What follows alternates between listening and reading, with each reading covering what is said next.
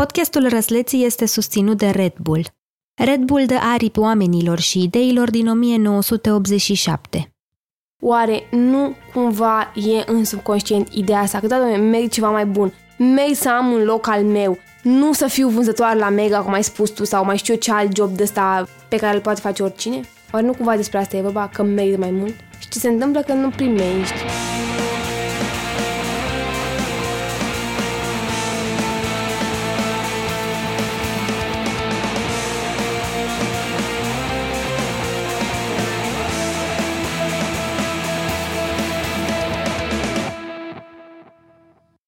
Salut! Sunt Eli, iar tu asculți Răzleții, un podcast despre momentul ăla în viață când trebuie să decidem ce vom face când vom fi mari. În episoadele trecute am cunoscut doi dintre răzleții din poveste. Am întâlnit-o pe Ale, care termină o facultate de jurnalism, dar care și-a regăsit în anul 3 pasiunea pentru teatru și a și jucat de două ori pe scenă. Încă nu știe dacă în toamnă o să îndrăznească să dea admiterea la actorie. Nu v-am povestit că le-am zis așa încetuți? Le-am zis așa încetuți, că dacă m-aș duce eu la teatru, hai, te duci tu la teatru, lasă, angajează-te, găsește în masă, fă Găsește-ți un gagic, ceva, nu știu. Am cunoscut-o apoi pe Sabrina, care a terminat facultatea de jurnalism pentru că a fost învățată de mică să termine orice începe, chiar dacă îți dai seama că nu-ți place cu adevărat ce faci. Sabrina își dorește să facă un masterat de scriere dramatică la UNEATC sau la Cluj, dar profesorii de la facultatea pe care o termină o îndeamnă să meargă mai departe cu jurnalismul. Când va veni momentul, vom merge cu ea la admitere și vom vedea ce alege. În acest episod vom încerca să răspundem la o întrebare puțin mai complicată. Care-i faza cu masteratul ăsta și de ce este obligatoriu să-l faci? Și mai ales, ce se întâmplă atunci când spui lumii că tu nu vrei asta? Cel puțin nu acum. Și cu atât mai puțin în același domeniu pe care l-ai studiat timp de trei ani de zile. Vă povesteam episodul trecut despre cum am scris o așa zisă piesă de teatru în clasa șaptea și despre cum i-am convins colegii și profesorii să o jucăm la finalul anului la Căminul Cultural din sat. V-am spus despre succesul pe care l-am simțit atunci, dar și despre drama care s-a petrecut odată ce am coborât de pe scenă. Am întâlnit atunci un părinte nemulțumit, care mi-a spus că nu ar trebui eu, un biet copil de 13 ani de la țară, să încerc să fac schimbări sărbărilor clasice care se dau în școli. Am plecat acasă cu mama, am șters piesa din calculator și m-am închis în cameră. Acolo, între cei trei pereți albi și unul roșu, mi-am plâns de milă. În toamna aia am schimbat școala și a trebuit să mă prezint unei întregi clase. Atunci mi-am dat seama pentru prima dată că nu mă mai pot exprima în fața mai multor oameni. Normal că asta nu m-a împiedicat ca în ora de educație tehnologică să mă ridic și să spun că eu vreau să mă fac regizor. Acolo am suferit ca un câine când profa de română mi-a dat de învățat un rol pentru un spectacol, dar apoi s-a prefăcut că uită și a plecat la un concurs de teatru cu doi colegi. Îmi spunea în schimb ce frumos scriu. Am urât-o în secret. Am dat apoi la liceu și am început să subtitrez seriale și filme coreene. Da, știu, schimbarea de 180 de grade. Eli, care era nebunită după japoneză, animeuri și cireși înfloriți, s-a activat mult mai puternic în liceu, poate pentru că avea nevoie de un sprijin. De la filme în japoneză, am trecut cumva natural la muzică și filme în coreană. Aveam 16 ani, renunțasem la chitară și nu aveam prieteni. Coreana m-a salvat.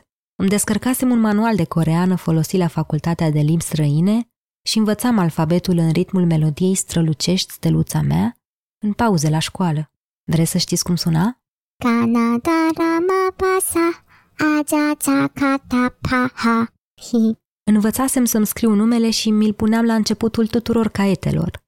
Am început să urmăresc seriale, emisiuni, să ascult radio și chiar și știri în coreană. Aveam doi prieteni acolo cu care pierdeam nopțile pe o aplicație coreană de socializare. Unul dintre ei îmi trimitea primăvara poze cu cireși înfloriți și cu mâncarea românească pe care reușea să o găsească prin oraș. Cu celălalt vorbeam despre istorie și despre învățământ. Am renunțat la coreană când am început facultatea. Nu am mai ascultat trupele cu care aveam poze în camera de acasă, nu am mai vorbit cu oamenii de acolo și am pierdut ediții întregi ale emisiunilor preferate. De ce? Ca să-mi fac prieteni. Timp de doi ani de zile am ascultat altă muzică, am urmărit alte emisiuni și am încercat să mă integrez. Credeam că de asta am nevoie, că am nevoie să simt că fac parte din ceva, să simt că sunt acceptată. Că nu mai sunt ciudata care recită în fața clasei pentru că așa vrea ea, ciudata care vine în rochea de mireasa mamei ca să joace într-o piesă scrisă tot de ea, sau ciudata care ascultă muzică pe care nu o înțelege nimeni. Și a ținut. Asta până vara trecută, când în urma unei crize, pe care o vom povesti în alt episod, m-am trezit în același loc în care eram atunci, la 16 ani. Eram singură într-o cameră de cămin la etajul 5 și aveam o dorință arzătoare să renunț la facultate. Atunci am văzut un anunț pe Facebook. Erau locuri libere la un curs de coreană. Știu doar că am plâns, apoi m-am înscris și de atunci stau în fiecare luni seara cu nasul în manuale și exerciții. De ce vă povestesc toate astea? Pentru că în martie am vrut să dau la masterat în Corea de Sud, dar m-a cuprins frica pe ultima sută de metri și am renunțat. Vocea pe care ați auzit-o la începutul episodului este a lui Ruxi, o fată înaltă și blondă care mi-a dat un pix la înscrierea la facultate, dar care nu-și amintește de acest moment. Ca să o cunoașteți mai bine pe Ruxi, hai să vă arăt ce v-ar întreba cu siguranță. Auzi, pot să spun o întrebare fatală? Ai niște cafea? Ruxi iubește cafeaua fără zahăr, are 22 de ani și e din Târgoviște. Termină facultatea de jurnalism și se gândește serios la un masterat. Deși nu crede că ăsta ar trebui să fie planul ei A. Motivul pentru care a dat la jurnalism a fost pasiunea pentru scris pe care o avea încă de când era adolescentă.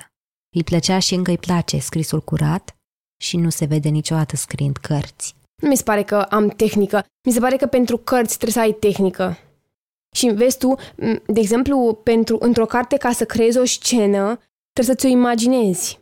Pe când în jurnalism, ca să faci o scenă, nu trebuie decât să fii pe teren uh, la momentul când se întâmplă scena aia și să o surprinzi. Și se pare că mi-e mai ușor să o surprinzi și să o scrii apoi, mai bine sau mai rău, așa cum te pricepi, decât să ți-o imaginezi și să o creezi din minte. Când Ruxi s-a întâlnit pentru prima dată cu pasiunea mea pentru cultura coreană, am avut această discuție la mine în cameră. Mai, deci sunt identici. Nu sunt, ți se pare ție, dar chiar nu sunt. Ba da, sunt Ma, identici. nu, arată total diferit. Ăsta poate arată total diferit. Ăsta. Cum? Uite, Roxy, uite, Și ăsta are părul au la o formă fel. fete diferite și ăsta, și ăsta, și ăsta, și ăsta, și ăsta. Ai să zici că ești o adolescentă. Și sunt aceeași cu ăștia, nu? Da, e... Nu, ăștia sunt alții. Aolo, ia! Ruxi a venit în București cu un tatuaj pe omoplatul stâng.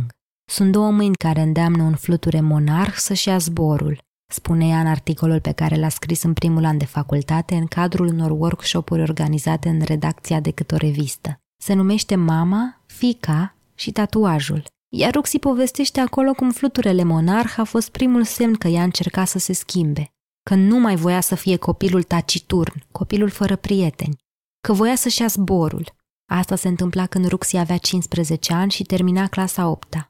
Acum, la 22 de ani și un tatuaj în plus, un apus pe partea stângă a trunchiului, Ruxi crede că a venit momentul să mai adauge unul. Eu vreau să-mi fac un tatuaj, mai vreau să-mi fac un tatuaj care să fie o linie, o, nu o linie, o sârmă, apropo de sârmă, pe care să meargă Micu Prinț. Dar Micu Prinț ăla ar trebui să fie, nu știu dacă Micu Prinț uh, chiar ca poveste. Dar vezi, e de fapt ce vreau eu să zic prin tatuajul ăsta, deși probabil că multă lume o să zică că sunt nebună, este ideea că e vorba de echilibru. Adică, între toate grijile astea, să-ți găsești un echilibru. Dar de ce micul prinț? Pe el e cumva erou și cumva eroii poate că au mai mult echilibru decât am eu. Iar, na, da, e erou. E, să nu știu dacă e erou, e ceva mai mult decât sunt eu, clar. A, probabil că toți avem nevoie de cineva sau de ceva care e mai mult decât noi. Poate e micul prinț, poate e alfabetul corean cântat sau poate e orice altceva. Poate e zona de siguranță pe care ne-o construim singuri. Și știți de ce? Pentru că de-a lungul drumului se întâmplă asta. Pentru că știi de ce? Uite, zic unii, până la urmă trebuie să-ți găsești un loc de muncă și trebuie să-ți găsești niște bani. Nu contează atât de mult, uh, atât de mult ce faci. Sau alții, adică cum, refuzi uh, 15 milioane pentru că uh, nu este dream job? Și ce faci în momentul în care ești încolțit de întrebările astea? Începi să te plângi că viața e nedreaptă? Că tu poți și meriți mai mult? Chiar dacă nu o spune tot timpul și și ia zâmbetul la purtare, Ruxi se simte de asemenea încolțită de presiuni și frici. Nu mă ascund neapărat, dar niciodată nu mi-a plăcut și nu-mi place în continuare și nu cred că e o soluție să mă vait neapărat sau să le spun totdeauna, băi, știți, mie mi-e frică că nu o să reușesc, mi-e frică că nu o să-mi găsesc un job din care o să mă întrețin, mi-e frică că nu o să-mi plă- pot plăti, m, nu știu, cheltuielile, mi-e frică că... n- Și nu neapărat de job și de bani, cred că cel mai mult este că o să fac ceva ce nu o să-mi placă sau ceva ce nu o să mă facă fericită, ceva pentru care eu n- nu am pregătit sau... Și mai e o chestie că oamenii nu cred că vor neapărat să te asculte pe tine tot timpul. Sunt prea puține aia care au, uh, au timp și disponibilitate să, să, uite, să poartă o discuție cum o avem noi acum. Toate aceste frici înșirate nu sunt doar ale lui Roxy. Sunt ale mele, ale tale, ale tuturor. Toți ne temem. I-am cerut lui Roxy acum câteva luni o înregistrare în care să-mi spună care este cea mai mare frică a ei. Voiam eu să aflu atunci de ce se tem oamenii de vârsta mea. Mi-a trimis asta. În anul întâi de facultate am fost la un spectacol de teatru performativ în control. Știu că pe scaune înainte să mă, aș- să mă așez am găsit un chestionar la care spectatorii erau rugați să răspundă câtorva întrebări. Ultima întrebare era ceva la modul care e cea mai mare frică a ta sau de ce ți-e cel mai frică. Știu că trebuia să răspunzi printr-un singur cuvânt. Iar eu am scris atunci singurătate. Au trecut doi ani și în continuare mi-e frică de singurătate. Singurătate în toate formele ei. Pentru că eram curioasă ce vrea să facă mai departe, am sunat-o pe Ruxi, care acum se pregătește pentru examenul de licență în Târgoviște, și am întrebat-o dacă a decis, dacă știe ce vrea să facă mai departe. La ultima noastră discuție serioasă în fața unor cești de cafele super mici, Ruxi mi-a spus că nu știe ce urmează, că habar n-are ce e mai bine și ce e mai puțin bine. Mi-a răspuns. Cumva m-am decis, adică m-am decis, știu unde vreau să dau, știu la ce vreau să dau. Nu sunt sigură dacă e neapărat decizia cea mai bună, dar uh, nici n-am de unde să știu dacă nu e cea mai bună sau dacă nu e bună, dacă nu încerc.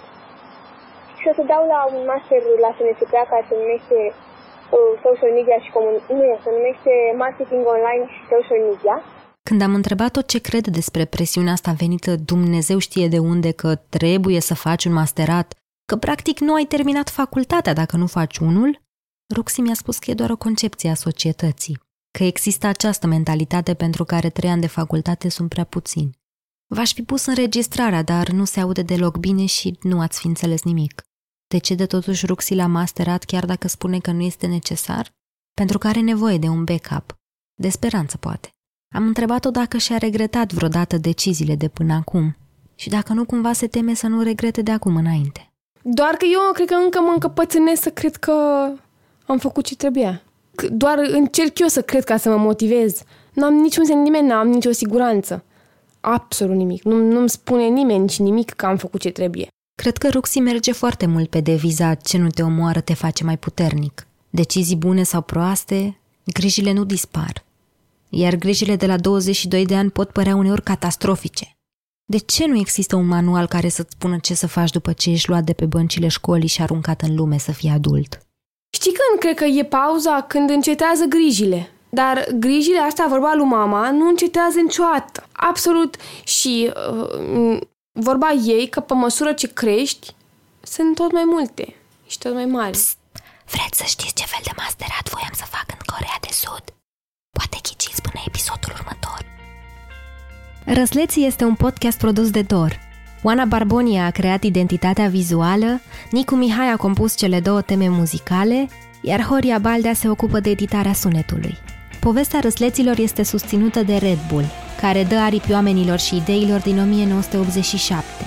Eu sunt Eli, iar povestea Răsleților va continua lunea viitoare.